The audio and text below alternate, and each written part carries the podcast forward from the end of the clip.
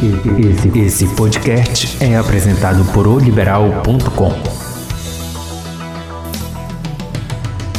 Cerveja, cerveja, cerveja, cerveja, cerveja, cerveja.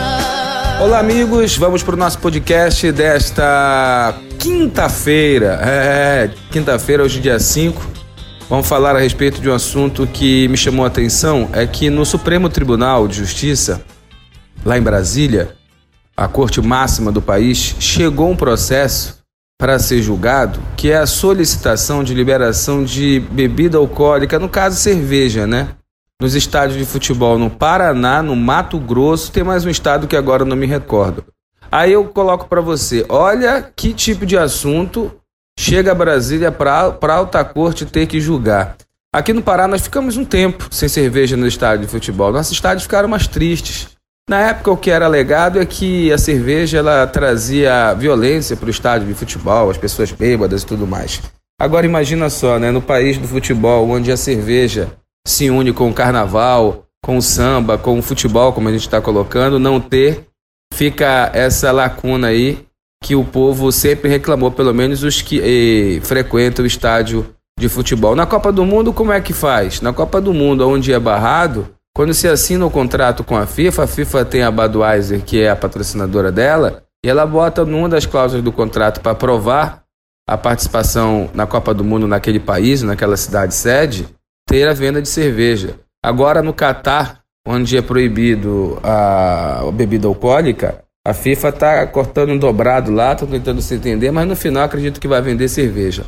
Aqui no estado do Pará, como é que se deu? Aqui no estado, na época, o deputado estadual Milton Campos, hoje não é mais deputado, lá de Castanhal, ele fez o projeto, passou na Assembleia Legislativa, chegou na mesa do então governador da época, Simão Jatene, ele barrou. Mas só que a Assembleia não teve o peito de barrar o veto do governador e ficou por isso mesmo. Já na Câmara Municipal de Belém, o projeto veio à tona, o prefeito barrou, mas aí a Câmara disse: não, senhor, vai passar aqui sim. Então barrou o veto do prefeito e com isso a cerveja acabou sendo liberada. E aí foi um efeito cascata né, para os municípios também, as câmaras municipais dos municípios onde tem futebol envolvido profissional, como é o caso do Independente em Tucuruí, do Cametá em Cametá, do Paragominas em Paragominas, do Castanhal em Castanhal, em Santarém, os times de lá. Então aí a cerveja ela foi liberada. Quem frequenta estádio de futebol sabe muito bem que o que, que se fazia antes de se vender a, antes de voltar a vender a cerveja nos estádios. O pessoal ficava na porta a 10 metros, não pode vender dentro, mas a 10 metros do estádio pode. E aí o povo enchia a cara, esperava 10, 15 minutos antes da partida, queria entrar todo mundo junto, era um sufoco, era um alvoroço total. A violência no estádio de futebol, na realidade, nunca foi provocada pela bebida alcoólica, até porque a gente pouco vê hoje em dia briga nos nossos estádios de torcidas, porque essas brigas não acontecem dentro do estádio, elas acontecem fora dele, em bairros onde as torcidas organizadas vão até o estádio de futebol e aqui no Pará tem, ainda tem a função de babá, né? A polícia militar fazer se fazer de babá de torcedor chamado organizado vindo dos bairros aí periféricos para os estádios com grito de, de guerra e tudo mais tanto para ir quanto para voltar. E o contribuinte paga essa gasolina aí, viu? Paga essa gasolina e essa diária do policial que passa do horário de trabalho também. Então a cerveja na volta dela ao estádio, ela voltou com algumas regras. E quem frequenta o estádio de futebol sabe muito bem disso.